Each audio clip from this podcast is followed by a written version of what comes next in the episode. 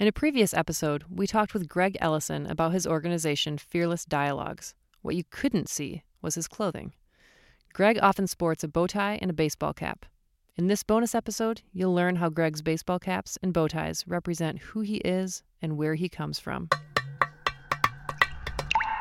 You're listening to The Distillery at Princeton Theological Seminary. Baseball caps and bow ties. Together at last. Together at last. So, people very rarely ask. I hope you cut this down. I don't know if you're gonna We keep will. all this stuff. No. Uh, so my grandfather had a fourth grade education. Dub Simpson, Willie Dub Simpson was his name.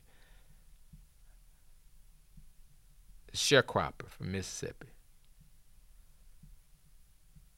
One of my most esteemed teachers. I learned a lot from Capps and Dykstra and Cornel West and Eddie Glaude and you know Deborah Hunsinger, Kenda Dean, all of these folks here at Princeton. I learned a lot from them.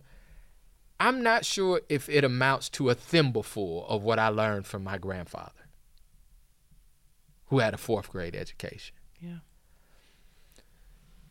So my grandfather wore hats every day. Baseball caps? hats, brims. My uncles, on both sides of the family, but primarily, so that's my maternal grandfather. My uncles all wear hats or caps daily. My son wears caps now. You'll also notice that I have this this button on my lapel. I did notice. I call them ancestor buttons. I wear them over the left side of my body, over my heart. Wherever I go, this is part about being an integrated person.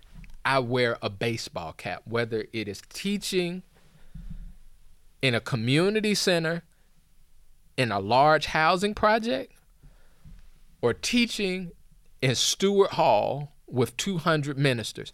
I wear a baseball cap to remind me of from whence I came. I told my grandfather before he died, I'm taking I'm taking you with me all over the world. And so, yeah, they're stylish. You know, I have maybe 60 hats and I match them to my outfits mm-hmm. because I just like the the the the artistry of it. You know, they match bow ties, so you know it, it becomes fun. It's a way of living out, you know, my inner playful side. But there's a much more serious root to it.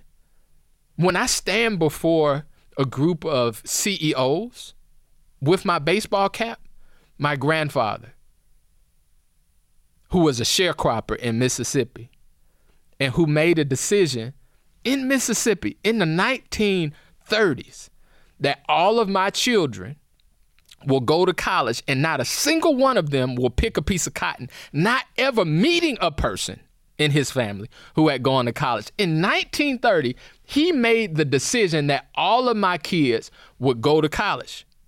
I am the manifestation of his prayers and dreams. Long before I was even born, he made that confession. And so it is my responsibility to bring him with me and to dream like he did for generations that are not even here. And so I am operating in the ancestral wisdom and presence of a man with a fourth grade education here at Princeton, and I'm happy to do it.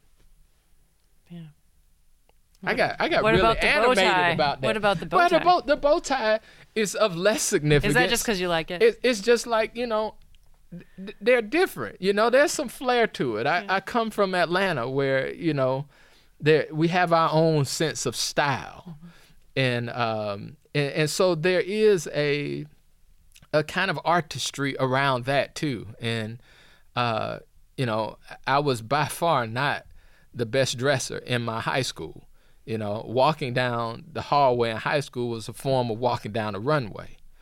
And so um and I certainly couldn't afford and my parents were not going to pay for me to look that nice in high school but it's something that was kind of born in the DNA and it's uh you know there there's a, a, a I was talking to a, a hairstylist many years ago, and he says, "Greg, creativity goes out," and so you have to think about the fact that I am operating within systems on a daily basis that are pretty rigid. You know, uh, there's theoretical rigidity, there's institutional rigidity uh, in terms of conformity. I, I notice when I walk into the room as a black man, you know, I, I'm often one of the few there. I have a PhD from an Ivy League institution, you know, so I'm already being looked at, right? Uh, and then you put on a baseball cap and a bow tie, it even makes greater intrigue. But the thing that I also recognize is